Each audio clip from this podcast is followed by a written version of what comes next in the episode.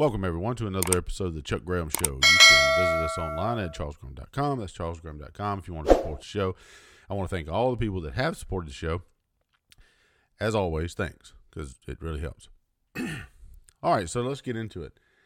So today's uh, school shooting, Michigan.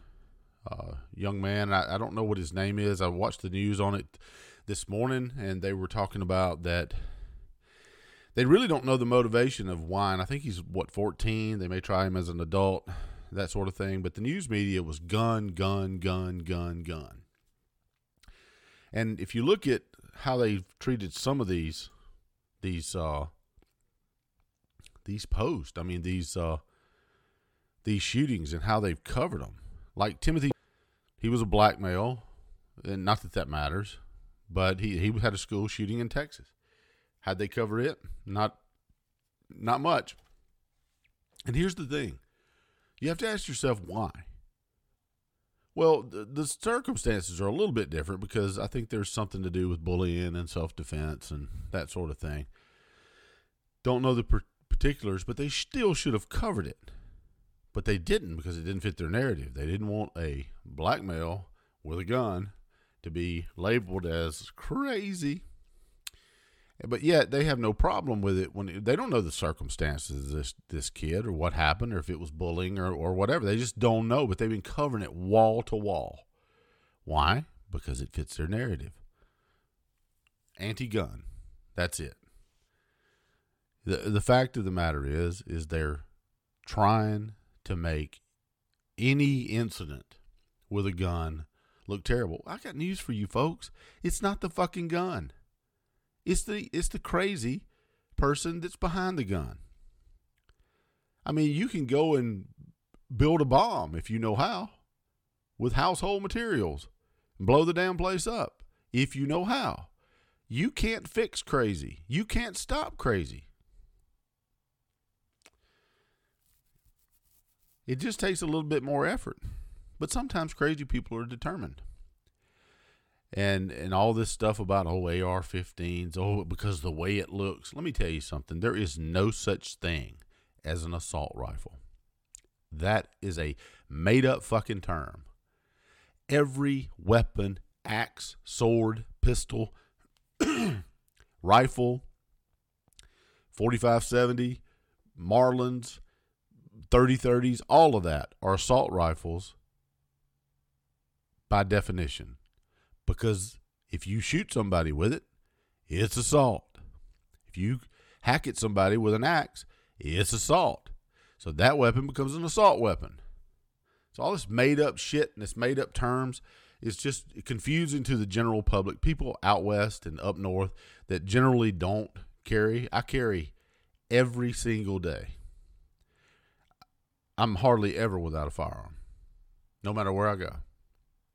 So the the bottom line is is that just I've done that since I was 18 years old, probably 17.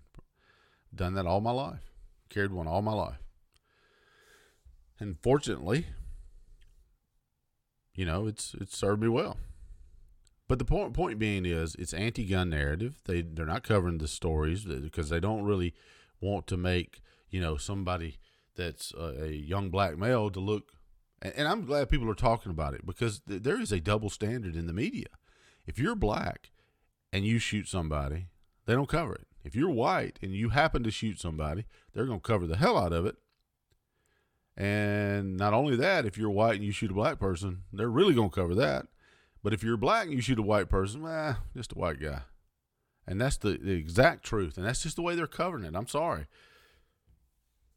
However, that is um it's ridiculous. It shouldn't be this way, right? It shouldn't be this way. They should cover it correctly. Period. Like the Brooks case and the and that I that I did a show on the other day about the you know the the uh, Christmas parade. They don't cover that crap. They don't even. They still don't even show it. Say his name. Darrell Brooks.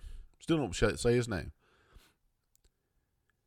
And I said to my wife this morning, I said, you know, his family ought to get together and sue the big media companies. And their argument should be that Darrell somehow or another had a misconception of what happened in the in in, in the Kyle Rittenhouse trial that ha- made him have a psychotic episode or a break or some defense like that and sue the shit out of him. Now, Darrell gonna probably still have his ass in jail for a long time, but his family probably would be wealthy. I hope I wish they would sue the hell out of these these media companies to the point that it bankrupted them. I mean, 2013 was the year, and I forget the act that Obama passed or signed into law that allows the media companies to promote propaganda. Now, that what they're saying is, is no, that's not what that does. It allows the government to issue propaganda against other countries. Well, look at the Patriot Act. That wasn't supposed to be against U.S. citizens either, was it? But it is, and it has been. All the way from World War II to 2013, you, it was illegal to promote propaganda in this country, but now it's not. And their guise is is they don't do it on citizens. They don't spread pop propaganda to citizens. They do it to foreign countries. Yeah, horse shit. You give them power like that, and you never get it back. And so, folks, I'm sorry. There's a problem. A problem. Well, so let's do this. What about Big Pharma? I was watching yesterday, I think it was um, Robert uh, Kennedy Jr. I was watching him on another show, and he made some really good points about autism and stuff, and why only you know ten, uh, one in ten thousand in his generation would get it. Now it's one in thirty. I think big pharma is making a lot of money off citizens because there's a pill for everything, and there's two things that I think should be illegal to advertise: alcohol and pharmaceuticals. You know why?